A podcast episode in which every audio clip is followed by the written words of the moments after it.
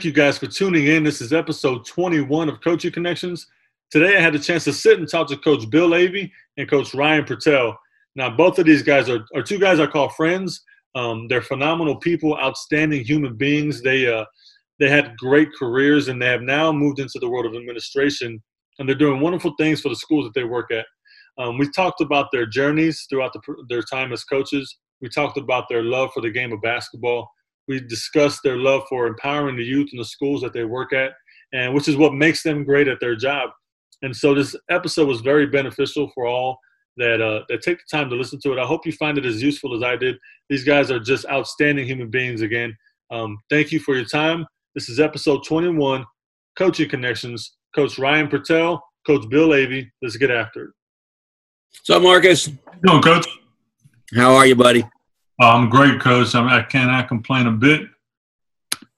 Got the got the got the full beard going now, right? It's actually only a couple weeks. It goes back so fast. I know you. Uh, I'll see you sometimes, and you have like a little shadow, and sometimes it's longer, and sometimes you're clean. Summertime fast. Summertime is when I don't don't like to shave too often. Yeah, it just gets so stinking hot, you know. Yeah, but I mean, especially with everything going on, I just stay indoors most of the time. I have. My son has an autoimmune uh, deficiency, so I don't go anywhere, man. Play I'm just got to play smart. You know, he he just can't fight off stuff like that. So yeah, and it seems like things are getting kind of worse out there. We'll talk about that here in a little bit, but um, yeah, as far as the situation out there, but I uh, man, I've been doing virtual teacher interviews for two days, and woo, all through Zoom or what? Zoom or Google Classroom? Google Meets. Mm-hmm. Google Meets, but man, I'm like, I'm like brain dead, man. I'm just like asking the same questions over and over. Yeah. Uh, we uh we start. I think uh August fifth will be the first day of school for the kids. That's what was proposed and passed. So we'll see, unless things change. So far, we haven't announced that we're starting that early. We're you know we're still planning on starting. I think you know normal time. Um, but I'm I think that'll change, and then it's really going to be up to the directions of CDC and and you know, um, I don't know about y'all, but like our one of our biggest challenges is that ninety percent of the kids with ISD ride the school bus. Yeah. So you know, and we never have enough. We never have enough drivers. So how do you social distance on a school bus? How do you make sure kids are all wearing their masks? You know, um, oh, this is such. Are they going to be screened before they get on the school bus? Are they going to be screened when they get to school and then have to call parents to come get them if they have a temperature? Um, it's just there's a lot of little logistical things that sometimes you know not everybody thinks about. Um, Uncharted waters and unprecedented times, and, and there's no playbook for this, right? I mean, there's yeah. I nothing. mean, there's no precedent for it at all, and um, so I don't know. It's it's just weird times, buddy. Just weird times. So what's the team going to look like next year? Pretty good. Yeah, we got. I mean, if you get to play, you know. I was just talking about that with uh, the coach at Harlan. yeah, if if they allow us to have a season, um, I'm texting Purtell now. Um, if they allow us to have a season, we have. I mean, everybody just about everybody coming back. You know, um, you know our our our three top scorers are coming back. Um, Fantastic experience. Yeah. Well, you do a great you do a great job with with with your kids. So whatever you have, I know you're gonna get the most out of them. So I appreciate it, and and so we got some talent coming back, and I'm excited. Uh, just hoping we can. Uh, yeah. Play, you know, hoping we we can have a season, even if there's no nobody in the stands and no fans. Yeah. You know, just as long as it's safe for the kids. You know. I mean, the UI the, the UIL is very optimistic. Yeah, a lot of the pro sport, a lot of the sports that have started back, they're already having issues. Because I thought for sure the golf would be like the safest, you know, to start playing, and now we've got people testing positive. I don't know if they canceled the tournament this week or not. They there's supposed to be a press conference at two. I didn't see it. Um, you know, and I'm a golf nut, so that's a big deal to me. I, yeah. I mean, I, I, I watch golf even when there's all kinds of sports to watch on yeah, Yeah, My dad now, obviously with not much to watch, I'm going to watch golf. He's been trying. My dad's been trying to get me to golf for the longest. Uh, I said, Dad, as long as I can shoot a jump shot, I'm gonna go shoot a couple jump shots. And yeah, hopefully your body will hold up better than mine has over the over the years. My I don't have my knees and ankles are pretty well shot, so yeah. Uh, playing basketball is has been uh, long time. I haven't been able to play basketball. There he is, the legend himself. Look at that. Can you hear us? What was it? It was Ryan J. Purtell Esquire, former head golf coach, Southwest High School. Was that it? That is my. Uh, if I ever attend the court uh, in Britain and I appear before the Queen, that's how I'll be introduced. Oh, I I will be there as a character witness. That's my that's my formal. You know, if I have to meet before the King or Queen and they announce you, got those guys with the big hats, you know, and they yeah get everybody's attention.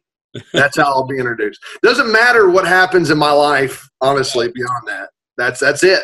That's clearly, me. clearly, I'm with you on that, Coach. I was trying to figure out what the heck was going on while you were saying all that. So the oh. bit is the bit is Marcus that I would do is when Bill and I were working together those three years. The last two years, my good friend Matt Elliott said, "Would you please be the head golf coach in addition to being the head basketball coach?" And so I thought it would be funny that whenever the phone rang on my desk in the office, and I knew who it was, that I would answer it. Ryan J. Purtell Esquire, head golf coach, Southwest High School. Yeah, for two years. Yeah, two years. Um, then all we had to do is add the word former, and now it just keeps going. It just it, it it's stuck, man. Yes, I'm gonna have yes. to change the name in my phone. That's it. Yeah, I was the worst golf coach in 6A sports. I don't know about that, coach. I- well, that's debatable. I'll be honest with you. I went through a few tournaments and started after I saw a couple. I was like, eh, I'm not that bad. But but no, uh, yeah, no, no, we're right. There, there may be some other contenders out there. They're probably still coaching golf too. Well, uh, yes, they probably still are. You're right. Well, well, guys, I appreciate y'all taking time out of your day. I know it's uh, you guys are pretty busy. I know, like you said, uh, Coach Purtell had, had a lot of work today. Coach Avey, you know, a lot of interviews over the internet. And so the fact that you guys took some time out to hang out and talk about sports and, and life, I, I do appreciate it. It's truly my pleasure. So for those that don't know, we have uh I'm gonna say your regular name. We have Coach Ryan Purtell here on the bottom and Coach Bill Avey. Uh, although his screen says Wavy. Wavy, yeah. I'm gonna calling you Wavy, Coach. People call me that all the time. So you guys doing all right? Yes, sir. Yes, sir. Good. You know, uh, usually I ask about lockdown. How's that been? You know, but lockdown's been been uh, lifted a while back, and we've kind of been working a little bit. So, uh, just maybe tell me about how life's a little different for you now that with everything going on with this state of the world and COVID. Um, you want to go first, Ryan, or you want me to? Go ahead, buddy. Okay. Well, you know, at first we were in phase three, and basically nobody was going to campus. I mean, like you had to have permission from the principal to even go to campus. And so we had a couple of things that we did. You know, we went for a couple days to issue technology to students because they were going to be, you know, doing it at home. And then a few weeks later, we went in for senior cap and gown curbside issue. Um, and then, you know, in June, until this spike came back, um, we had a modified schedule. You know, uh, the APs we we had a schedule, but we were in all day every day. Um, and then our office staff was coming in, and man, the spike came up, and, now it's uh, basically if you can do it from home, do it from home. Um, and it's just it, it's, it starts hitting you when you know you have four custodians in a week that had positive tests, you know, um, and it just starts hitting you uh, how real um, this thing truly is and and sometimes you know you even when you watch the TV a little bit and you just go, oh, maybe it's not quite what it was. It's just kind of struck um, home um, a lot of reality, and I think it's made a lot of people uh, sit back and and um, check their priorities a little bit. You know, um, I know I'm I, I've always been a family man. Don't get me wrong, but man, that time with my family is even more important now. You know. Absolutely. Um, you know, family wise, it's been weird. You know, to have a, a house full of uh, kids. Uh, you know, Marcus, you and Bill both have wife and kids at home, and and know that you know watching them kind of adjust to you know, like Bill referenced, the up and down of all of this, and you know, uh, has been interesting and trying to be a good husband and a good father in the midst of all of that, and then uh, to set as a, a campus principal and try to work on some formulation of some idea um, of what the the 2021 school district is going school year excuse me is going to look like um, man you talking about it's not just shooting at a moving target. You feel like you're shooting at a moving target and you're blindfolded. Mm-hmm. And so, you know, working on the things you can work on and and learning to accept the ones that you can't. And, uh, it's been interesting. Yeah. yeah, just like I mean, for me, one of my side duties this year was was textbooks. Well, you know, the school was shut down for four months. Normally, the way that happens is you have students help, and then when I finally was able to go back to work, I scanned 6,600 books in two days. Yeah. You know, I mean, so it's just little things like that that have just went, you know, kind of out of whack. And, and, you know, we just do what we have to do to get, to get the job done. Um, but as far as the principal goes, principal thing goes, I know as an AP, that moving target with the blindfold is very true. I can't even imagine what principals and senior leadership in districts are going through. I mean, it's just, um, you have to have multiple plans for you know when you're going to start back, how you're going to start back, how you're going to execute it, um, and it's really uh, reshaped. Uh, I think the thinking of how leadership on educational level really works. You know, for sure. Like, like we said earlier, uh, Bill. Um, no, there's no playbook for this. There's no precedents. There's no uh, nothing in past history tells us what to do next and how to how to move forward in a situation like this. We're just kind of trying to figure it out as we go along. So, so we appreciate you guys in senior leadership uh, figuring out for us. don't, hey, don't brag on us until you see what we come up with, man. That's all I tell you. We're yeah. doing the best we can. That's all I can. Across, the, across the country, uh, school yeah. leaders are doing the best they can. Uh, my, yeah, my brother is is is a administrator in in Western Maryland, and they're going through the same things. You know, they there's not as many. They don't have the population that we have, so they don't have the amount of cases that we have, like in in Bexar County. But mm-hmm. yeah, they're still going through the same things. Yep. Speaking on that, like, what, what is your guys' thoughts on the, you know, the the spike in numbers, and you know, like you said, it's it's it's very real, and it's starting to become more real for more people. I, I had a good friend of mine that, that was just hospitalized, and he got out, and he's feeling a little better, but to kind of see someone you know pretty close go through it you know, it, does uh, make life in, in these times uh, makes you realize it is it is real and it's not just something you see on the news. I try not to speak for scientists. I think we've got too many people who've decided in the midst of this crisis that they are armchair scientists. Yeah. Um, I do think, though, in general, um, Bexar County was kind of like a statistical outlier for a long time. Like you could see what was going on around our state. Um, and so it's really probably not super surprising that eventually it happened. I mean, you put a million and a half people together with a respiratory disease spread the way it spreads. It's probably more. It was probably always a matter of of when and not if. Yeah. Um.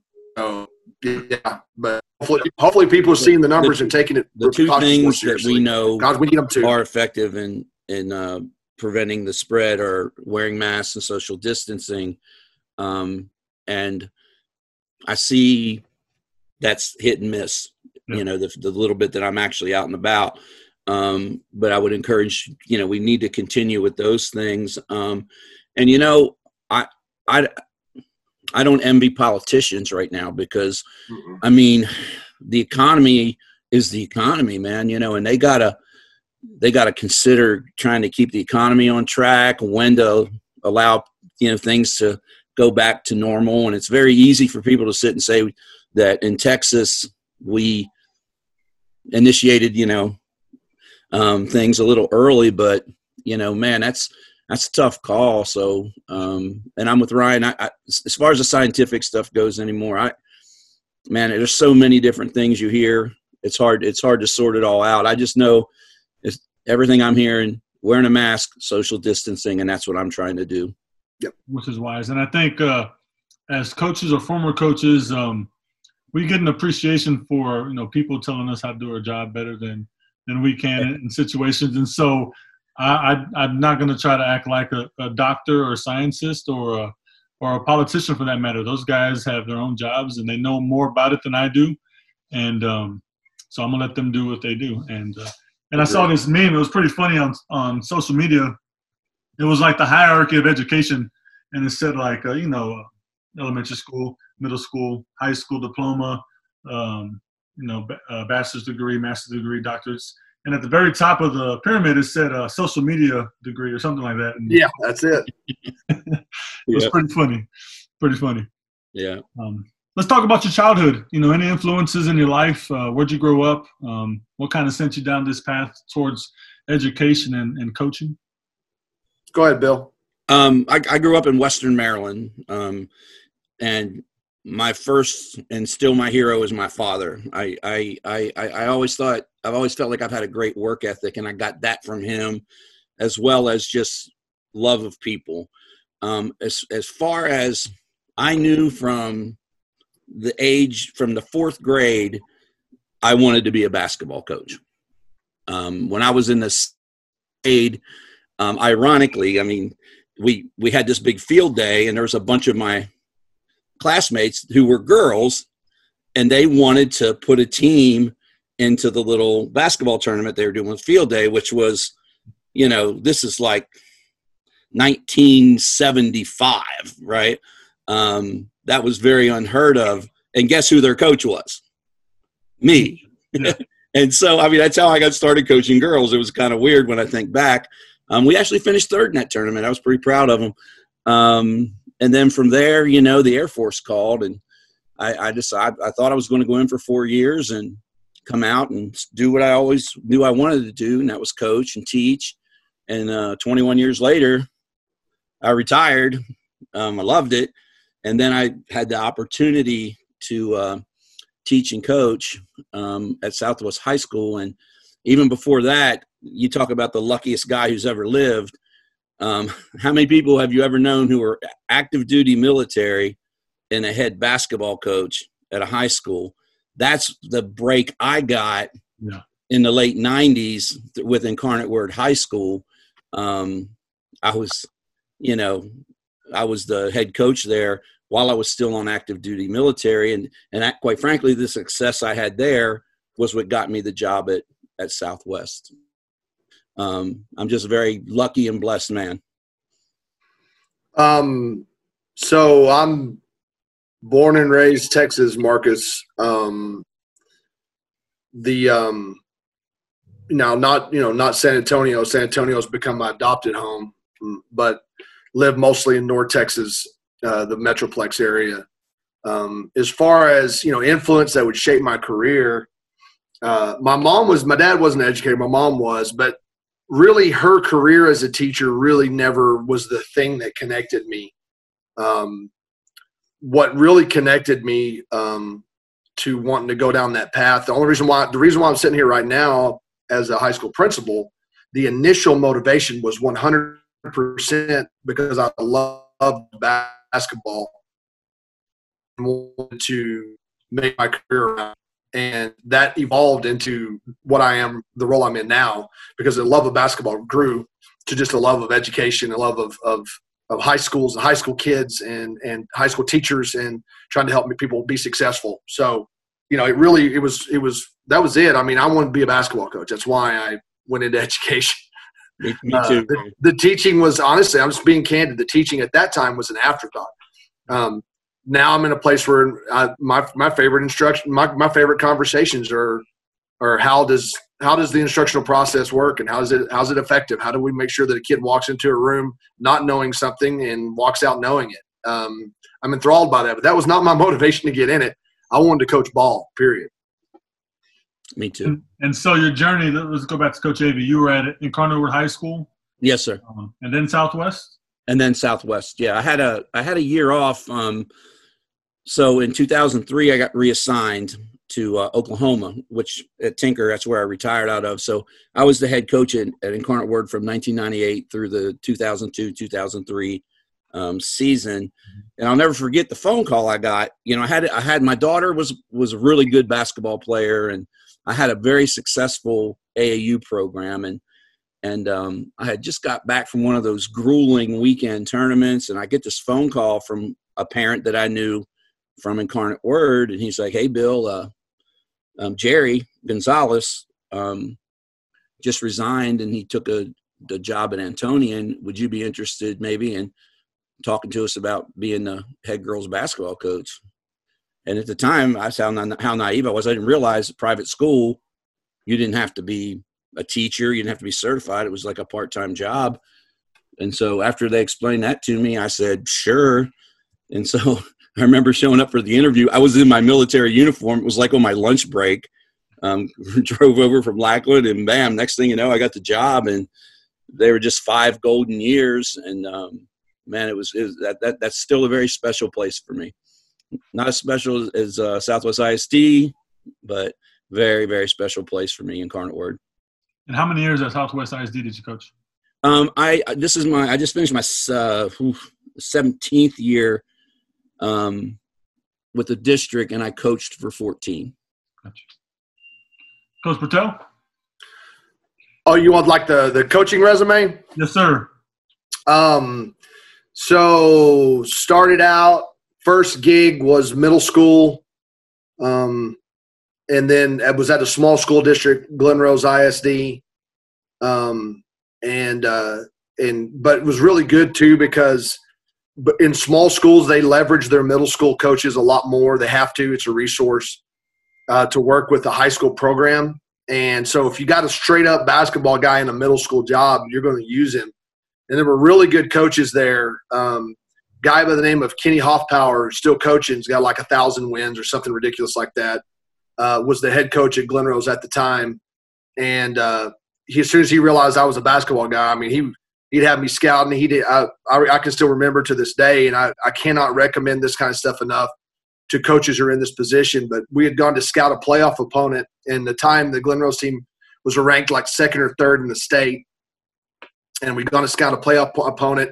We showed up for a Saturday practice, and uh, we're talking to you know head coach about what we saw because this is pre Hudl pre all that stuff. We actually had to go work for information. No offense to the youngsters today marcus. No, I, I, I, love just download it all. I love scouting in person. I'd rather scout in person yeah there's a different feel to it uh, i'll just say that there's a different feel to it but i mean we were in a small school setting so not only to do it you had to drive an hour and a half one direction to get there and so I go in, and, and so he's, you know, he said, you know, he starts running me, you know, Coach Hoffpower starts running me through a series of questions. And he's asking, he says, all right. He goes, the team's on the floor. Go tell them everything you told me. And so I went out there as a middle school coach and presented, you know, their best players and their tendencies and what they were going to do on defense. And I'm he didn't right tell back. me somebody's at my door. he didn't tell me. He didn't tell me he was going to do that. He just said, "Go do it." And, yeah, and and you know I was like, all right, here we go. Um, and so and then there was also an assistant coach that was there by the name of Jeff McDorman, uh, who would become my my biggest mentor in basketball. Jeff um, Wimberly. Yes, sir. Okay. Yeah, yeah. So so Jeff uh, Jeff ended up leaving there and getting head coaching job at Springtown High School, uh, went forth, and he, he as soon as he had a varsity assistant position open, he he hired me. So I got to go from Glen Rose to Springtown. Spent two really good years with, with Jeff. The, the basketball program had not been very successful. They'd been kind of an up and down classification school. Um, and that's a tough place to be in. You know, you're not knowing whether you're going to be one of the biggest schools in one division or the smallest in the other. And they had moved up hmm. at the time Jeff and I were there, and uh, they had never won at that level. And we were able to to get them on the right track. And then the year after I left, actually, I stayed for two years there. Um, the year after I left, they actually broke through and made the playoffs. It was the first time that they'd made the playoffs up at that higher division. Really good group of kids. Uh, and Jeff was a, an important mentor to me. But I, man, I was so sure that I was just needed to be a head coach. I just needed to be a head coach so bad as a head coach, head coach, head coach. So I started applying for small school head coaching jobs, the kind of jobs I would look at a guy like me with, you know, just, you know, four years and a, you know, a couple of years of varsity assistant and uh, so got hired down in Southeast Texas, Buna, B U N A, Buna High School.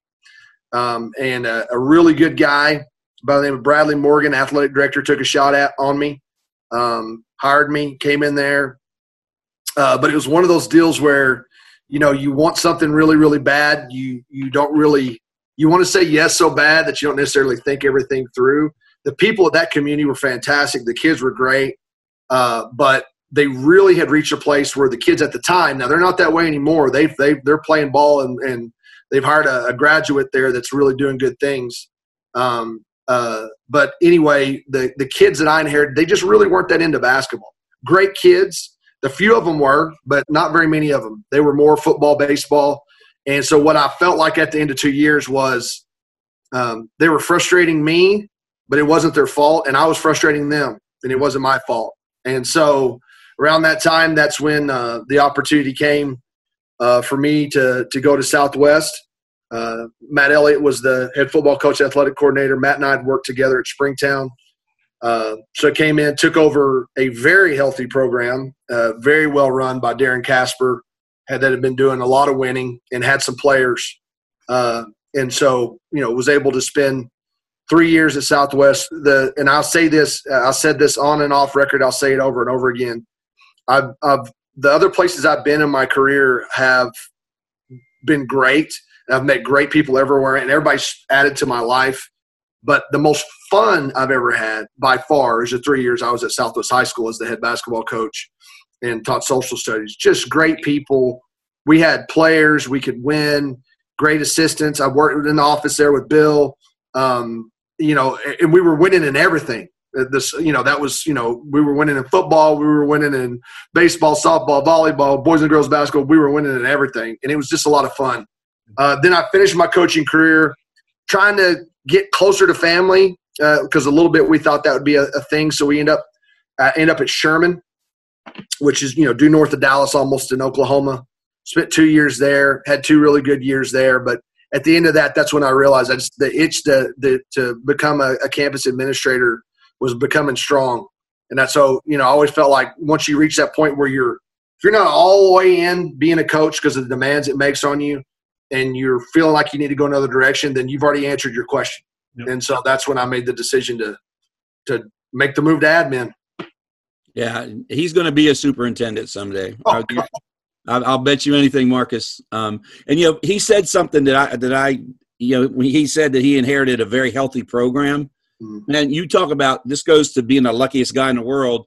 That incarnate word program was extremely healthy. They had lost in the state championship game the previous year when I took it over. And when I took over the Southwest program, Joanne Fay, Dr. Fay, yeah. had a very healthy program, had great assistant, especially Adriana Beatrick, who we now know is at Highlands. Um, and so I was very fortunate, um, Ryan, uh, to take over two very healthy programs as well. Well, and, and, and yeah, it's a, it's a good point uh, that you brought up because the guy I followed at Sherman, uh, he recently moved into athletic administration at Allen after going to Austin a couple of times and when it, he could Jeff McCullough could flat out coach, uh, and and so that both of those programs were very very healthy. Now, when I w- moved into Sherman, the they had really graduated a really strong class and headlined by a guy by the name of Cameron Clark, who would be the leading scored at University of Oklahoma the last two years he was there. Yeah. It's a successful career in Europe. So the talent level maybe had taken a little bit of dip, but that, but they were good kids, and and we, we were able to win a few games uh, with them, including a district championship the second year I was there. Um, so, but but man, I, I, can tell you right now, both of the guys at, at the the, my last two coach ups I followed were, are guys that can flat out coach basketball. Yeah. And then going back to coach, uh, to was it uh, McDorman? Yeah. Yeah, I got a chance to, to, to play against them a couple times. Uh, uh, they needed a game. They called me my first uh, couple years at McCollum, and so we scheduled a, a, game at McCollum and a game in Wimberley. And he's he was a great guy. Um, right before he's he retired. Go ahead, Marcus. I'm sorry. I was just saying it was right before, at the end of his career, right before he retired. Yeah, he's Jeff McDorman is like one of the top five human beings I've ever known. Really? Um, I learned more about just how to be a man and and then function as a coach and a teacher in the professional environment in the right way. Be a coach in the coach's office. Be a teacher in the classroom. How to be a husband. How to be a father. All that kind of stuff. I mean, he was a he was a mentor for me way beyond basketball. And I I had this weird inkling his last year uh, at at Wimberley. And, and, by the way, Jeff retired with a lot of wins. The other, the other thing too is the guy's a obsessive worker, so he retired and is somehow figured out how to work two jobs. It's probably working about seventy hours a week. He'll work till the day he dies. But the um, I had this weird feeling. He had a pretty good team, and they they won the first round. I can't I can't remember who they beat. Maybe maybe won the first two rounds, and they end up playing Boerne High in the third round and they played at Smithson Valley. I said, you know what? I think he's going to retire. Yeah. And so I, I, went up. They played Smithson Valley, and I watched them. And that ended up being the. I got to watch the last game he coached because he made the decision at the end of that season to retire. So that was pretty cool. Pretty smart on your end to to put that piece of the puzzle together and figure it out so you can go watch that game. Yeah, that, yeah. that that's but that's that's Ryan. Ryan's Ryan's like that. Um, he's he's a he's a great guy, human being too. I got to know Jeff a little bit through Ryan, and man, what a wonderful, wonderful man. Last time I saw him, he he came over to me like he went way out of his way to come say hi and ask how I was doing, and I was like, wow, I didn't even realize he would remember me, but. God, Jeff's really good people. The only problem he has is he's that jerk that can you can eat with every meal during the season, and you can literally feel and see and hear yourself getting fatter, and he can just he'll out eat you at every meal and just stay as skinny as a rail. it's like it's like you know what in the world, man. But yeah. it is what it is. That's his only flaw. You know, and I didn't know him well, but just just my experience with him, he was he was a great guy. And and one interesting story about Wimberley, the first time we played them, they came to McCollum and uh, yeah, and and so it was a little bit of a shock for some of the kids. You could yeah. tell getting off the bus, but it, it, was it was. I mean, it was it was a fun experience, and we shot the heck out of the ball. I think we shot honestly. I think it was twenty for thirty from the three point line. Um, I don't know a lot about basketball, but yeah. what I do know, it says that if you go twenty for thirty from three, you're you probably win, win most of those games. Yeah, we end up winning those games and wins. Yeah. And, and, what was neat about it was uh, uh, about a week and a half later, I got a letter in the mail from a, a resident of Wimberley. That was just real nice, real uh, complimentary on our on our program and the boys and and and just everything about it. And I thought, wow, I mean, the guy didn't know who I was. Took time out of his day to Google search the the the name and the the address and, and write a letter, a handwritten letter. So I don't know. I, that always just kind of stuck in my mind. And That's I cool. and, and Jeff didn't write the letter, but I just always associated the two for some reason. So, uh, kind of talking about coaching trees a little bit. Let's talk about yours. Uh, you know, uh, you, you, named uh, Coach Riatrick on your end, and and uh, you know anybody else that, that that you've worked with that that is now a head coach and doing great things in the profession. Um, Anissa Hastings is uh, as good as it gets. Um, we hired her right out of college. Uh, had a great opportunity to coach her on my AAU in my AAU program. Um, Fox Tech, then to Stevens, and now at Wagner. Um, and oh, by the way, if you haven't seen her her daughter, L.A., she's something special. She's coming soon. Um, you know, uh, Ryan Henry, who's not no longer in the profession, he was a long time assistant for me for a long time, and then he went up to uh, to Bastrop, did a did a terrific job um, up there. Um, had another coach in my Word did got the job Tony um, let me see who else. Uh, Steve Biddison, he was a head coach, came to me as an assistant. He got a, he got another head coach, bounced around a little bit. Steve Steve had a truckload of wins. Um, who else? Oh, Nikki uh, Villarreal went to Smithson Valley. I mean, most of her time was at Warren, though, with Coach Mead. Um, and I'm sure I'm missing somebody, but I've just been really blessed also to to have wonderful assistant coaches um, around me who who just bent over backwards for our kids and our program.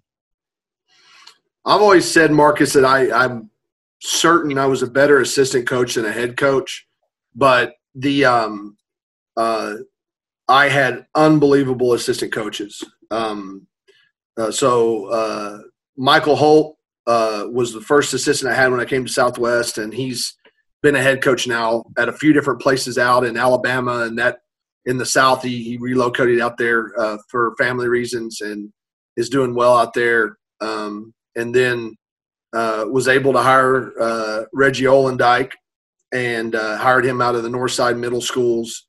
Uh, really, you know, I feel like plucked a gem there. Uh, uh, I mean, he's another one of those guys like McDorman that eats whatever he wants. So I don't know. He's you don't trust him. He's a little more shady, but the but and then you know through that, Marcus, I, I because Reggie and I were so close and still are. I mean, somehow I've I, I, guess against better judgment, I've hired him once again, and he works for me at Stevens.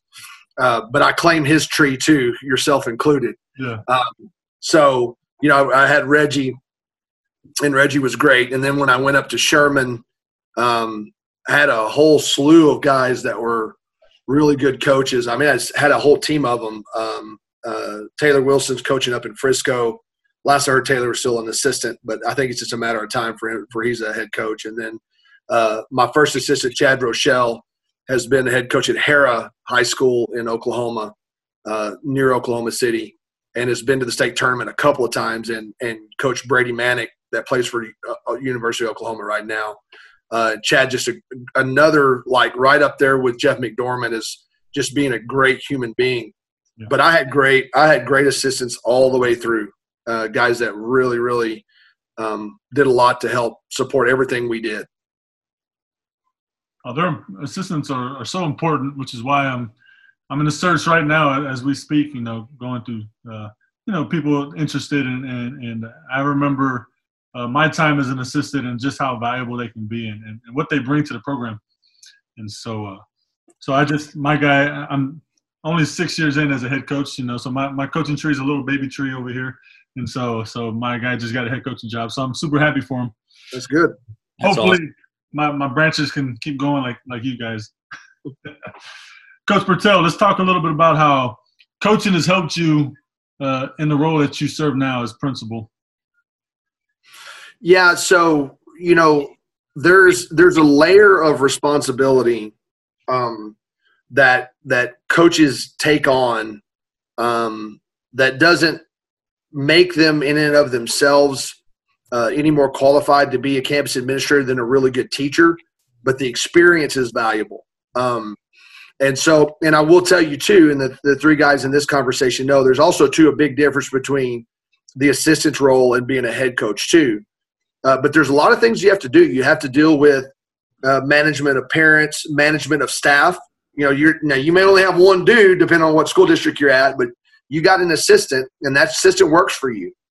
Uh, and so if you you know if I'm sitting over here, Ryan Purtell, the social studies uh, teacher, there's nobody in that building that works for me. Um, but if I have assistant or assistants, or like at the end when Sherman, when I was incredibly blessed, four, um, those are four people that I have to learn how to manage.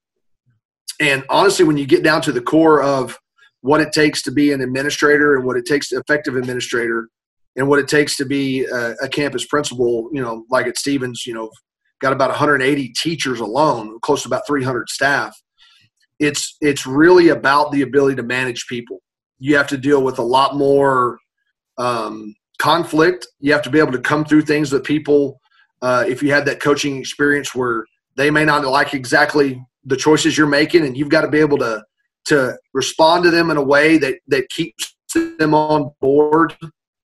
Uh, um, and, and and you have to have a level of discipline with kids. That the rank file uh, teacher doesn't have the opportunity to experience that. Um, and so it, it just it gives you a whole nother level. You know, people talk, well, you had a budget to manage. Listen, let me tell you something. what it takes to manage a, a high school basketball program's budget is like comparing a two-story house to the Empire State Building compared to what a manage a high. It's anybody with a brain can learn how to manage that kind of stuff. It's really way more about how to deal with people. You know, and there's a lot of PR when you're a coach. You got to have parent meetings and all of that kind of stuff approximates a lot of the skills that you're going to have to, you know, expand on uh, once you move into an administrative role. Uh, you you got to own the decisions. You got to you have to own the fact like as a teacher you're never really perceived as the face of the of the world history uh, department. You become the face of something. You become the face of the you know boys basketball program. You know marcus you're the face of the boys basketball program at McCollum anything that happens there whether it's the best player on the varsity team or the weakest player on the freshman team ultimately comes back to you and so again it doesn't make you it doesn't make you necessarily more aligned to being a great administrator but the experience definitely preps you for it Great words. Um, Coach Avey, I was there at the TABC clinic when you spoke. Oh, thanks. Uh, it was a pleasure to watch you speak. You know, um, you know, Coach Hurley was there that year. Coach Huggins. You know, you guys uh, speaking on the same stage. Uh, just talk to us a little bit about that experience and what it meant to you. it was unbelievable. I can't remember the coach's name that was before me, um, but I, I, made reference that it, I he he had lost 11 games in the last 5 years and I lost 12 the previous year, you know. Um, and then, you know, Shaka Smart, Bob Hurley senior, Bob Huggins, you know, and I'm sure people were looking at the thing going, who in the hell is this guy? you know. Um, but it was awesome. So um, I I had been blessed. I've been blessed over my career. I've coached uh, five different 2,000 plus scores in, in, my career. So the topic was developing scores, and I just went through a bunch of the things that we did to to get kids um, used to, to to scoring the ball and um, and uh, you know. So I was sitting with my back to the crowd, and then when I went up to hook up my laptop and I looked out, I went, "Wow." you know, there's a thousand people out there, and over there is Bob Hurley, and in the back is Bob Huggins, and so I figured if I'd just start off with you know with that kind of the joke, you know, joking about it, um, and that helped ease the nerves, you know, ease the, ease my uh, nerves a little bit, and then once I just started talking hoops, I just started talking hoops, and and um, and uh, I actually um, ran into Coach Huggins later, and he was like, he's like, you know, he goes, he goes, you were fantastic, and and I was just like, wow, and you know, and a lot of some of the drills that I was going over, I stole from Bob Hurley Senior. You know, maybe adapted them a little bit, and Coach Hurley came up and talked to me, and um, you know, we talked, and I'm from the East Coast, and he said, well, if you're ever that way and you want to come up and see what we do in the summer, and I just never had a chance to do it. Um, it was uh, it was um, really a, a, great day, and um, I had over 300 coaches throughout the state that emailed me for the presentation and, and the stuff. So um, made old ball coach feel pretty good. Um, it was a lot of fun, and fortunately, I've never had a big fear of public speaking, so that helped a lot too. no, it was great. It was it was good. You had some good stuff. Uh, I remember when when Huggins went up, he uh, I I was sitting in the front row. I like to be attentive and pay attention, and so um, he was drawing on the old school. Uh, what is it? The projector with the with the with the yeah. marker. And I happened to be like right next to where the only place you could plug it in, and he needed to demonstrate something. I just remember. Uh, so I stood up. He pulled me up, and I stood up, and he just was Denver. I forgot what it was, but he took his forearm and just put it right in my chest. Like I wasn't ready for it. and, yeah. uh, you know, I was a little sore the next day. No, I'm kidding. But uh, well, at least he didn't put you on the treadmill. Yeah, yeah that's what I was say, Bill. Did, didn't he have a name for that thing? He named it. Something. I forgot what he yeah. said. He just said, "Go see so and so," but it was the yeah, go see something. Yeah, I can't remember what he said. It was pretty funny. Forty-five seconds at at level ten on the treadmill. He goes, that'll take care of all your problems. really uh, well, I think the days are short coming where you can do it in college. Yeah, I, I, agree with you on that too, uh, Ryan. The different world these days, I guess. Yep. And talking about uh, Coach Hurley too, there's another thing that was funny to me was you had a great presentation, slideshow, and, and he had all of his notes on paper, and he was saying, "I got a lot of great stuff here. I just don't know how to get it to you guys, so um, I might have to go and ask someone how to get everything from this sheet of paper to, to this computer." And then, and then I can email everybody. Real old school about it. Yeah, that's Coach Huggins, man. All right, guys. Best basketball game that you've ever been a part of as a coach, thinking back in your career. Is there any chance I could say two? You can say as many as you want. You have to charge him if he hits two. It's like a five dollar fee or something. Five dollar fee. I'll Yeah. pay it. Okay. Believe, believe it or not, one of them was an AAU game. So back in the day when I was coaching AAU, the tournament on the girls' side anyway in Texas was the Whataburger Classic at A&M, and it was always around the Fourth of July. I had taken teams up there in the past, and you know, like we might get out of pool play, and I think one year we finished in the Sweet 16. Well, my last year, I was loaded. I had I mean, it was the easiest team I ever coached. I um, had every high school's best player or players on my team. Um, Anissa Hastings, um, Eva Christian, my daughter Nicole Brantley, um, uh, Rachel Ross. I mean, you, I just every kid that was on my roster had a college scholarship somewhere, either from, from NAIA all the way to NCAA Division One, and we were playing Team Texas in the uh, semis, and they had uh, they had uh, Nikki Newton who went to TCU. They had Heather Schreiber. They had every one of their kids had signed, but they had a bunch of Big Twelve, you know, Division One signees, and uh, we ended up winning that game, 107-104 in uh, regulation, and and and I just remember I just sat there, and it was just like I, I was like, wow, I've never seen this many uh, basketball players of that caliber on the floor at one time. It helped that we won too, um, yeah.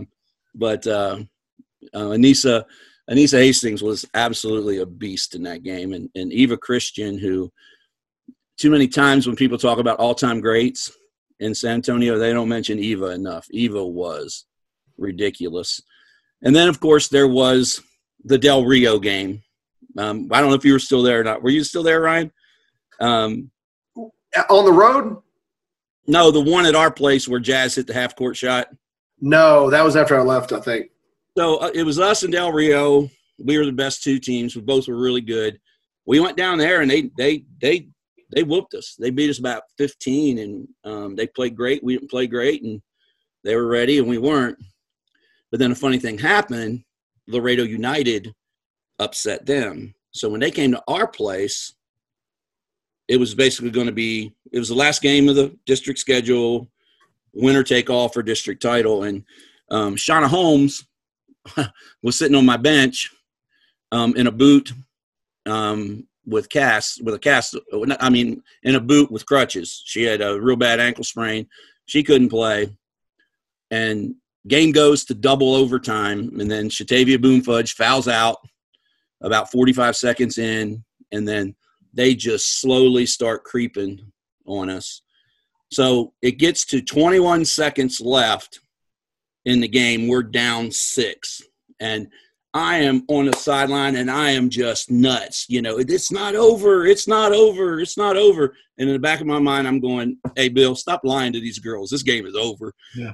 So we get the ball. My little sophomore point guard, I just decided we're not going to shoot three. I said, just go score. And they let her score, call our last time out and uh, ran through some scenarios and this, that, and the other. They inbound the ball. Del Rio's point guard, who was just fabulous, she takes about two dribbles and dribbles the ball off of her foot. Right? Ball rolls to me. Jazz looking at me and I'm like, go score. Just go score. So Jazz goes again. She gets fouled. Right? I look up at the clock. there's 4.5 seconds left. So if they'd have just let her score, they would have had to inbound the ball and we would have lost by two. So Jazz goes up, knocks down two shots. We foul right away. Their girl goes up two 2.1 seconds, I think. Their girl goes up and uh, misses both free throws. The second one comes off long, quick outlet to to my Jazz, my point guard. She goes bounce, bounce, launches it from not our side, but the the the other side of the of the jump ball circle. Yeah. And you the, the, the Del Rio girls, they're underneath our basket and they're they're like, ah, you know, and that ball banked in and we win by one. It was like the most ridiculous thing you've ever seen in your life. That one was pretty special too.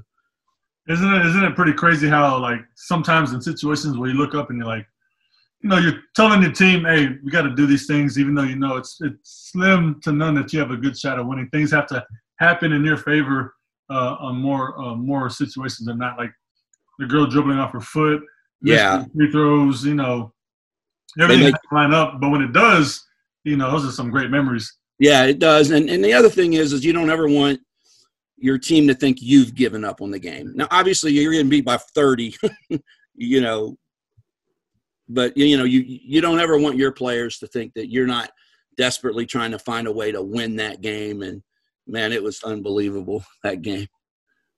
What about you, Coach Purtell? Uh, as much as I want to say that there's, it's a hard um, thing to say. That would be dishonest. Um, it's a pretty clear cut, cut and dried one for me. As much as I value a lot of other wins that I had, uh, Bill was there, uh, and that was my second year at Southwest. We were had a good enough team to get to the regional tournament and uh, played uh, a really good Judson team in the regional semifinals. Um, and uh, but it it it really like it, it was one of those kind of things where as you all the ingredients going into the game as you looked at it like you knew it was a perfect setup for us to beat them they were the best team in the region um, they and wagner had plowed through the, you know judson had beat wagner both times that year in really good games and then both of them had just plowed through the playoffs wagner had a couple of future nba players um, on their team and and so it was everything about it was perfect. One, we had what, what would happen, and Bill will attest to this during that time with the way alignment was. We would play. We'd be a San Antonio school pre-district, right? We're playing all San Antonio schools were in tournaments, and then we would just disappear and go dark and just go south. Yeah. And the, the bus trips were exhausting. Uh, you know, two two hours every time you got to go somewhere. But like we would pass out of the consciousness of um, of what was happening in San Antonio basketball for a long period of time and then we'd go in the playoffs and we went south. We're not even, you know, uh, even you know doing that kind of stuff where people are watching what we're doing. And what happened was is is I was I had had three really good players um, that were straight up basketball players. And then what we had kind of worked into a rotation was that I put a couple of football players with them uh, that were just athletes, and they would go really guard you. Um, they would just get after you, and so it just turned into this all the pieces fit together, and it took longer in the year for a chemistry to start. In fact, we didn't have the starting lineup set until the second half of district. Well, by this point, we're an afterthought in San Antonio. So Mike Wacker's at, at Judson, one of the best coaches ever coached in San Antonio, period, a Hall of Famer. But he's not worried about Southwest. So in the meantime, they're both plowing through their playoffs, boom, boom, boom, boom, boom. And uh, over at Wagner, you know, his Mike's son is dominant, and they had a couple of guards that would just flat out go. And uh, and then on the other side, you could feel the weight of Wagner coming. Like you could see it. Like, wait a minute, these guys are getting better and better and better. And Jordan Clarkson scored another 30 points, and Andre Roberson had another 30 rebounds, and and so you could see their eye being drawn. Right, like they had two battles in district. So they're not even looking at us. And you know, Mike and his staff is like, you got to take them seriously. You got to take them seriously. You got to take them seriously. But they don't have good scouting report on us. They don't know that in the meantime, Reggie Olendike, who was way better at player development than me, had taught those two football kids how to shoot.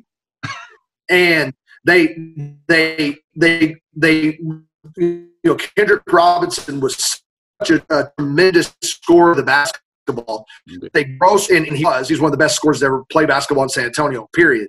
Uh, but they grossly underestimated Ray Pastrano. uh, both ends of the floor and effort. Ray is the best player, high school player I ever coached. And so you could tell that because we kind of gone dark, the scouting report when they went into the game was we just we just got to stop Robinson.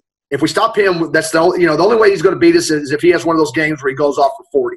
Yeah. And that's not who we were. Yeah. So you know, you know, like hey, Mike and his staff is like we got to, you know, it, we got to be focused on this game, but the kids are looking across the gym.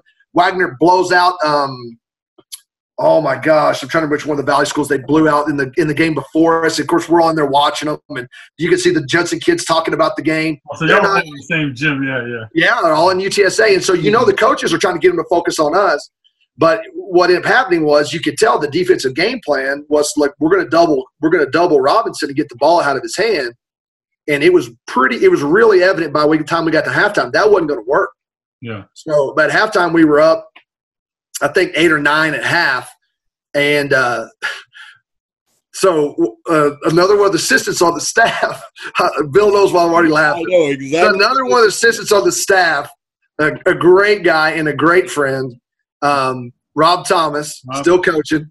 Uh, Rob was Rob's always the gadget guy. Like he's the guy that would like coach a freshman team and realize that he'd somehow turned the offense into nothing but like 30 sets. And they would all and they would all be super gimmicky, like where somebody rolls off something and dives or whatever. And so what Rob would do, and I hate to out Rob for those guys that still coach against him at the sub varsity level, but Rob would do the misdirection play coming out of halftime every game that he could. Yeah.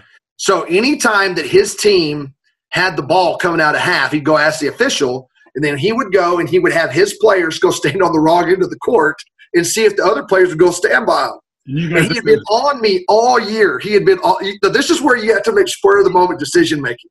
Hmm. And I'm being I'm being straight up with you right here. Okay, this is straight up honest. So so this is where you got to make straight, spur of the moment decision. So he'd been on me all year. Hey, let's do it. Let's do it. District games. Let's do it. Let's do it. Let's do it. No, Rob, we're not doing that. No. So then I started telling, well, we'll wait till it's a big game. But I'm really just saying that to pacify him, to shut him up. That's why I was saying it. Like, I'm not running that. And then all of a sudden, like all the stars in the universe come together and he makes a beat. We go to halftime, like up eight or nine or whatever. And he makes the beeline to the scores table to ask whose ball it is coming out of half. And he goes straight to me with the most intense look I've ever seen in his face. It's our ball. And I just looked at him, and then right that I didn't make the decision until right then. I said, "Go draw it up." and so he goes in there, and so you know we talk about adjustments and what we're going to do, and and he goes in and draws it up, and we go out there, and and he tells one of the the, the referees, "Hey, look, we're going to fix and run a little something here, so y'all don't need to be coaching, y'all are referees." Yeah. And to their credit, that crew, I believe they were out of Fort Worth. They did kept their mouth shut. One of the referees even whispers to me, he goes, "Oh my gosh, it's going to work." And so what they had done is they doubled Kendrick, yeah. and so he had scored much. Now Ray had scored on him, and, and Mark Hall and Paris Johnson had hit threes, and and and Justin Alexander had got some good uh, putbacks and stuff in the lane, but Kendrick had only had like four points. Well, sure enough, they go for it, and we inbound the ball to Kendrick. The Mike's son was so dang smart; he was such a good player that the last minute he saw it and sprinted down there. So Kendrick had to take a little bit of a about a ten foot bank shot, but for that kid, that was like a layup. Yeah. And then he ends up scoring like 14 that quarter that quarter because got him going. Uh, yeah, we got him going, and then on top of that, um, they couldn't double him anymore. So the game plan was to double him. So they start trying to single guard him, but they hadn't repped it. Yeah. So he starts lift, lifting up and making threes over the top of people. And so it was a great game. They came back and almost got it at the end, but got that win and got our opportunity to get our butts kicked by Wagner the next day. So, yeah, I, that was I, I, was sitting at the game with uh, Joanne with Dr. Fay and um, James Sullivan, our one of our board members who's all about athletics. Yeah, he is. And I saw you guys come out, and I went, "Oh my god! Oh my god! Oh my god!" And they were like, "What?" I said, "Don't you see what's going on here? What basket are we supposed to be going to?" And then Joanne was like, and then she's like, "That worked." it was it was unbelievable.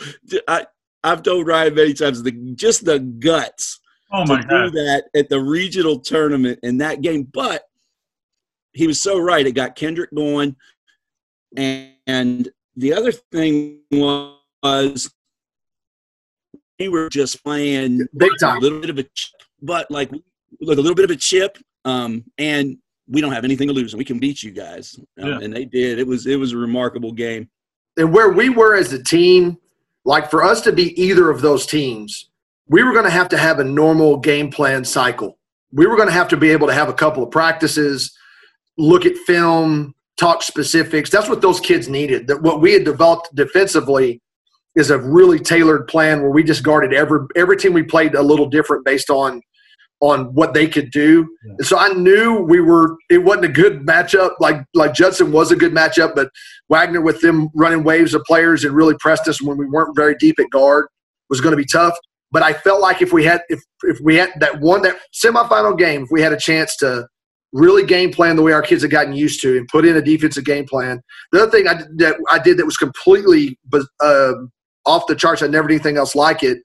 But we had scouted them so much and had so much film on them. And I'd never seen their point guard. He's a really solid player, but I'd never seen their point guard take anything but a layup. He'd taken one three in a game against East Central, and, he, and it didn't look good. Yeah. And so, and and because I, you know, I had Kendrick out here there wanted to score, but didn't really want to guard anybody. Um, what we did was I told him, I said, look, you're going to mirror that guy, and you're going to have one foot in the paint. The whole it looked like look, looked like somebody playing little dribblers basketball, but it disrupted their whole offense in the first half because because he's trying to Mike's trying to run his offense largely through his son, and you got one guard just standing in the paint. Yeah. And the poor kid, the point guard, I felt bad because it's like it's almost like calling him out. He finally tried one three. It looked terrible. It, it had no chance. Kind of there was a, Ben Simmons these days. Do what? Like the way they guard Ben Simmons these yeah. days. Correct. Yeah. Yeah. And so, you know, there was a moment in the second half of that game where we had a uh, Pastrano had a penetration and he kicked it out to Mark Hall, one of those two kids that played football, yeah. and they're one of their kids covered out, and Mark shot a three over the top of him, and they fouled him, and he made a four point play, and I'll never forget turning around towards the bench, and Matt Elliott, who was athletic director, was standing because Matt was such a nervous person, and he like was so invested in that game, like he just needed us to win, and uh, he jumped and almost landed on top of the chairs on our bench when that ball went in. It was just like it's still grained in my mind. That was like, you, I was like, "What are you doing, crazy man? You're gonna land on somebody." And and that was such a huge shot because the momentum was changing. Yeah. Judson it was. was it wasn't a big run, but they were inching inching yeah. back. They were chipping away. And then boom, a four point play opened it back up to about eight. Yeah, Not, probably Ryan eight nine. Yeah, it was uh, right towards the beginning of the fourth quarter. Yeah, it was it was something special. From one of the kids, like you said, that that wasn't a great shooter early on in the year, uh, but that player development was was huge. For sure, you know, and you go back to talking about Reggie, which you know, I mean, I think everybody in this uh, meeting knows that when Reggie hung up his shoes, he was one of the best basketball coaches. You could make a heck of an argument that he was the best boys basketball coach in the city, although there's a lot of really talented coaches around. But the one thing I'll tell you when you start working with your staff, if you have the ability to hire complementary people, you don't always have that because you got to have you got pain in the butt principals like me telling you what teaching field you got and all this kind of stuff like that. Finding complementary pieces, you know, what I was decent at was the ability to take the players I had, figure out how to put them together in a way that gives us the best chance to be successful, and then game plan opponents. But Reggie was so much better a player development guy than me and you know, and and, and when I hired him, I knew it. Um, and then the more that we worked together, the more I just you know started giving him practice sessions to go work with guards on things based on deficiency. And and the more I mean, I would sit literally like there was times in the second half of district I would send Reggie with just those two guys. Yeah. So we we would do stuff with everybody else, and he would just have those two guys working on angles and getting their hips right, hands right, all that kind of stuff because they were good athletes. They just hadn't got the reps uh, shooting the basketball. But those two players combined for eight threes that game. Oh wow! Now they were wide open, except for the one that Mark got fouled on. Yeah. They were they were the kind of threes you give a guy if you think they can't make them. Yeah, and that's how you know that that was the game plan and it was scouted that way. And yes, sir, kept giving it to him. You know, going back to Reggie, uh, I mean, I credit so much to uh, to him and, and what I've learned as a coach. Um, you're right. I mean, he was a heck of a a player development kind of guy. And and what I learned too was he wasn't afraid to try something and be wrong. You know, like in practice, he'd say, "Let's let's give this a look. Um, I think it'd be really good. Um, we're gonna work on these things." And then um, at the end of it, is you know, Marcus, nah, I, don't think it's gonna be good for us. So let's let's let's re re uh, rethink that. You know, so he wasn't afraid to to uh, to try something that he wasn't sure of, um, and and and sometimes it would work. Like when we had uh, Burns, you know, let's let's try working these things with him. We we never had a player like Jordan before, right? And um, and and some things didn't work, and and and obviously he ended up finding the things that did, and they had that heck of a run. Um, but he wasn't afraid to put himself out there, and and he didn't always, you know, some guy don't he didn't always act like he knew everything. He was willing to give something a try. So. Uh, so we got uh, you two guys worked together for a few years on the on the boys side and the girls side. Uh, just talk a little bit about some of the things that you guys did to make that uh, relationship uh, work well and, and in harmony. Well, I'll speak to that first, Bill, if you don't mind. The um, um, so when I came in uh, to Southwest, um, you know, I'm coming in really, quite frankly, as an outsider. Um, I was not from San Antonio. I had no real connection to Southwest, and you know, I come in there, and um, one of the first, you know, few days I'm on campus and walking around. Bill's on campus, and so I get introduced to him, and the first thing he says is, "Say, hey, coach." I need to ask your permission on something. I'm okay. Uh, you know, what would you ask my permission for? He said, so the girls' locker room layout is not functional for a male coach. And uh, Coach Casper, the previous head coach, had worked with me to let me office out of y'all's office. Um, and uh, but you know, it's still your office. You know, I mean, if you want me out of there, I'll go over to the girls' side. Um, but it just works a lot better because it's you know still right by the gym and and and that way I don't have to worry about constantly trying to be careful and protect the privacy of my of my players as I come and go. And um, of course, for me, that's a no brainer. And I think what what's at the core of that um, for both of us is so like like like true respect is something that you develop over a course of relationship. But there's a fundamental baseline respect that if you both people start the relationship with, it's probably going to work. Um, I just viewed Bill and quite frankly all, all the other basketball coaches, the ones that I coached against, everything else, as being the guys in the world that understood my job and knew what I was going through.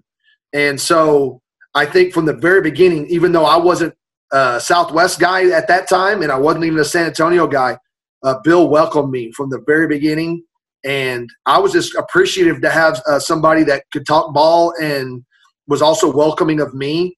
And so, you know, so because that, like, you here's the deal. Like, there's a lot of you can you've seen bad relationships between boys, uh, boys and girls basketball coaches. You share facilities. That that's a built-in opportunity to to bicker.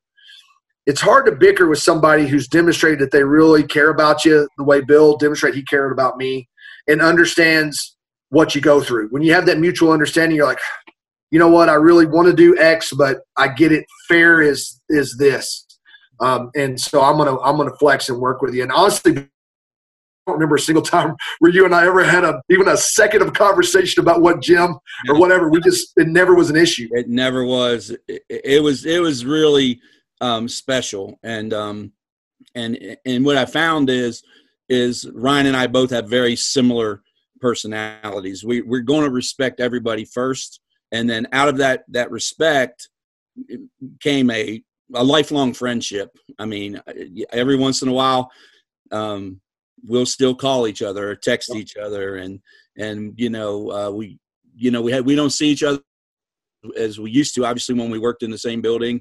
Um, but those are special years and and Reggie was there and and it was it was special years and we got really good before he left but like my first year there we were kind of rebuilding but you know we won a playoff game that year. We got to the playoffs won a playoff game. Um, and it was really special for me to sit there and watch the work they were putting in and then for them to get to a regional tournament um, it was great and and and, and when I say this, I'm not bragging in any way, shape, or form, but most of the years when I was at Southwest, our boys program was eh, sometimes not very good, sometimes average. Um, and uh, we were always usually pretty good. Um, and it was just really cool having both programs so good. And then, like I say, Ryan, Ryan and I, we we've had late night till four o'clock in the morning conversations about life, not just about b- basketball. And um, I used, I, I, still tell people all all the time the, the the the smartest man I've ever known is Ryan Purtell. Oh gosh, He's, he is so smart. It's ridiculous. And um, it was just a special time, and and he he's a special friend, and I really really value the relationship more than I can articulate. Same, absolutely, couldn't say better. Just to add to that, uh, um, Reggie also claims you as the smartest human being on the planet. well, Bill and Reggie need to get out more. That's all I can say. I used, guys, tell, um, I used to tell Ryan all the time, I'm a really smart guy, but I'm, I'm, not, I'm not as smart as you. Well, I've met a lot of smart people, right? Uh, and, and, I'm sure uh, you have and Reggie has, but but you both claim uh, Ryan Purtell to be the smartest, so I'm gonna I'm gonna ride with that too. you uh you've been in the business for a long time, you know, education and coaching. Uh, so just talk about some impactful moments and moments that you've had in your career. Hmm where, where you realize, you know, this is more than the job. This is, a, you know, relationships and life kind of thing. You know, um, I, I, I tend to I tend to snap to to coaching moments on that more than anything. Um, and uh, I will tell you that uh, you know God was good to me in the sense that um, I was looking for a job um, with a chance to to have some success and to find some kids that were into winning in basketball as much as I was when I came to Southwest. But what was the very best thing uh, was to to put me in the middle of a community that was very different than me, um, that was way more ethnically diverse, culturally diverse um, than what I had been exposed to. Um, not that I, you know, that I was not not in, with no diversity prior to that, but you know, going to the to the south side of San Antonio when you've lived mostly in Fort Worth in Dallas area uh, is is definitely a different scenario. And to go into that situation, and this is why I say God was good to me because you start working with kids that don't all come from the best background that that have some hurdles at home um, that you're not familiar working with is the eye-opening experience that every educator regardless of your job if you ain't if you haven't done it, you need to do it. Um, because uh, I'm going to tell you right now, I fell in love with those kids. Absolutely loved them, and had to learn how to work with them. Had to learn to move past uh, feeling sorry for what's going on with them, and then helping coach them to try to help them overcome the things that are happening in their lives. Uh, you know, it was one of the hardest lessons I've ever learned was like feeling bad for what's happening to a kid or what he's going through doesn't help the kid. You know, you gotta you gotta help them break a whatever cycle of negativity that's in their life. Uh, and so you know, I just felt, and, and that wasn't just the kids in, in in basketball. That was the kids in the classroom. Um, and so the irony now is is that as I said as a campus principal, um, I have openly pursued uh, opportunities to be in a role that I, the exact job I'm in, where I'm in a community where where you know the poverty rate is significant and kids do have something, and that's a big part of my why and what I do. But yet, until I walked in the door at Southwest, my exposure to that, my eyes were open. I'm going to, to put it to you like that. Uh, to experience that and to see it, and and now it's driven my career to the place where it's at. Where the you know one of my biggest things that I do is to try to break the cycle of generational poverty. Anything that we can do as a campus and as a system to help break that cycle, that's a, a big driving force. And it started from coaching, and quite frankly, it was at Southwest. Um, for me, um, coach, um, on the basketball side, every year it just floored me how many of our girls came from uh, single parent homes. And I was not ever trying to be their father, but it was my responsibility to be a positive male role model for them.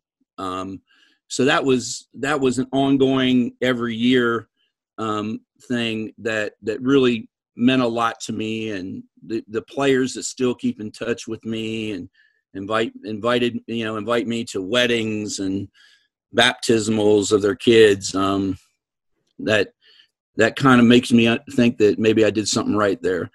Um, the other thing um, for me, like like Coach said, I you know I got into this thing to coach basketball, um, but I became a pretty good teacher too, and um, they put me in with the senior testers. So I did it for a decade. And I never had one kid not pass the, the test. And this was long before Senate Bill 149. They didn't Kids had to pass the test. And they didn't graduate.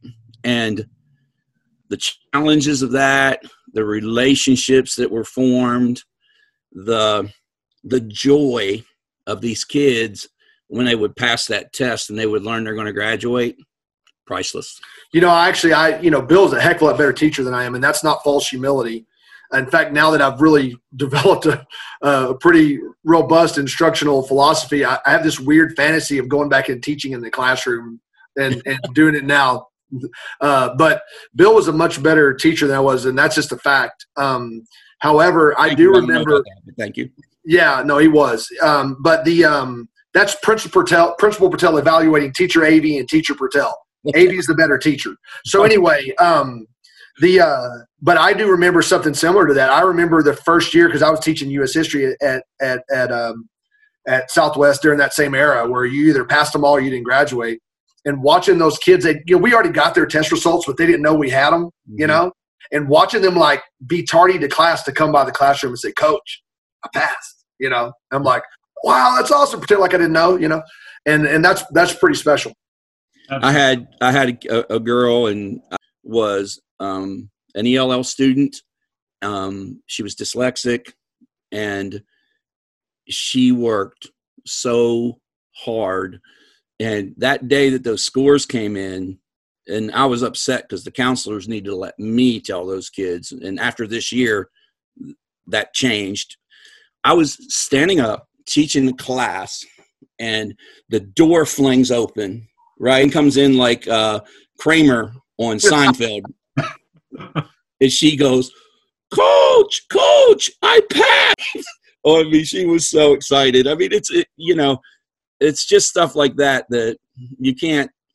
You, you, you there's no monetary number you can put on it. Um, it's all about helping kids. And one of the APs I work with right now, he's a Southwest product. Went to Indian Creek, went to McCullough, graduated from Southwest High School, and he has a saying. He's like, "Our kids want to be great. They just need somebody to be their champion." Yeah. And um, and I and I just love the way that he says that. And um, and so our Southwest ISD kids, they're just great kids, and they want to be successful.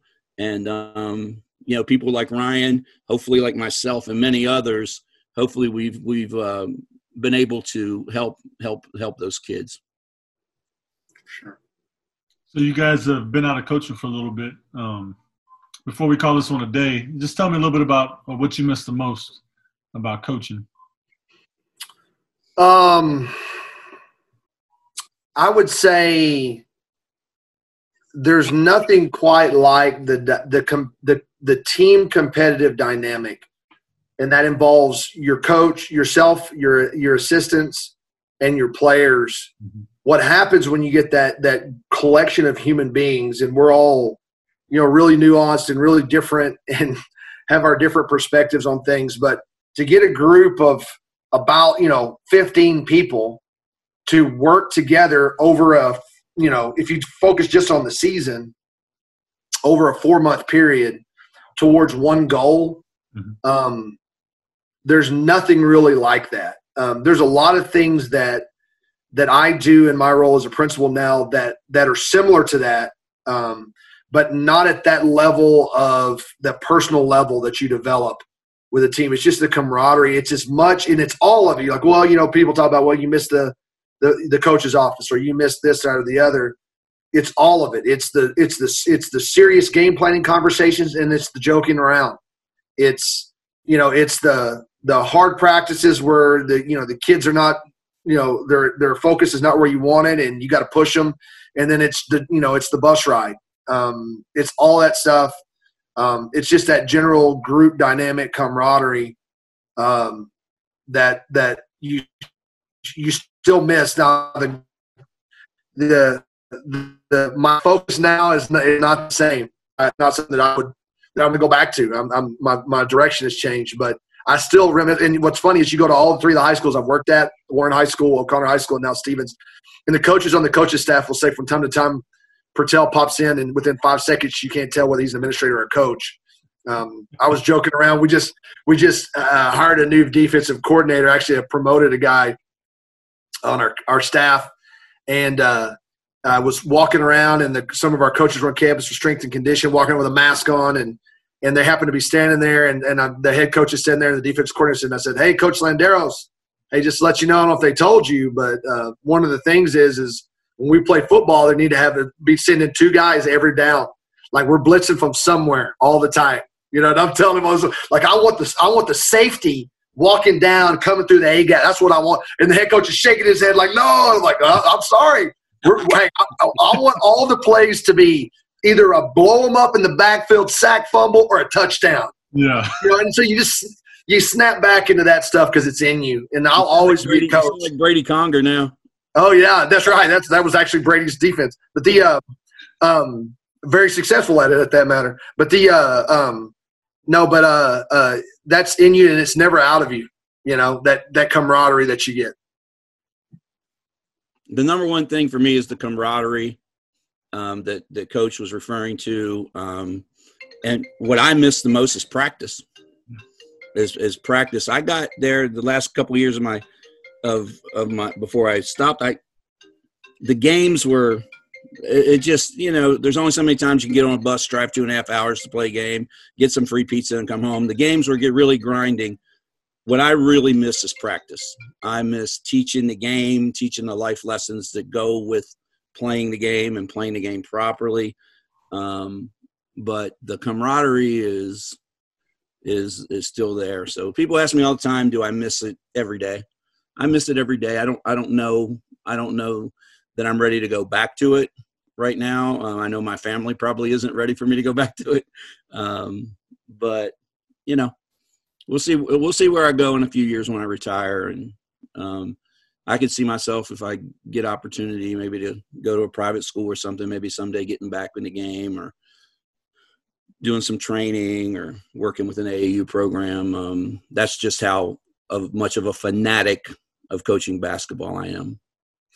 Hey, Marcus, I was thinking about something as we got ready to go into this that um, I think a lot of people that, especially who are in the coaching ranks, that would, if you got a, a person as a, a, a 6A high school principal sitting in the meeting, would maybe want to hear about. But I'm going to set myself up for that if you don't mind, because uh, I because I get asked it a lot, um, and that is, you know, what do you look for now that you're in a position where you're the final say on who's going to be a, a head boys, head girls basketball coach or, or any other sport.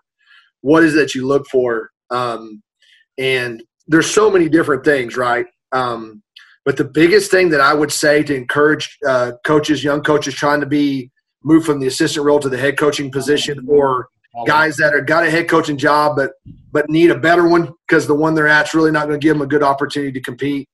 Um, is what they got to understand is when you when you think about yourself in relation to position and you have any kind of confidence in yourself you tend to be real focused self-focused i know i was and if you have any kind of confidence you believe you can go do it on the other side of that what i can tell you is thoughtful people spend most of their time thinking about fit mm-hmm. um, and the reality is there's a lots of guys that can coach but not everybody is the right fit for every school and that can change over time um, you know, I feel like I was the right fit for Southwest High School when I came in there. I don't know that I would have been the right fit for Southwest High School six years later. Yeah.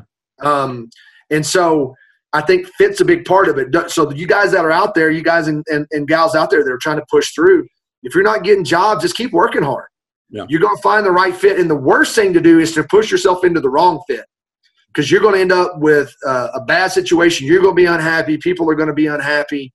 Um, and so don't do that. And to that point, this is where I told you I was kind of setting it up. There probably has not been a better fit hire in San Antonio basketball in my memory than you're hired in McCollum.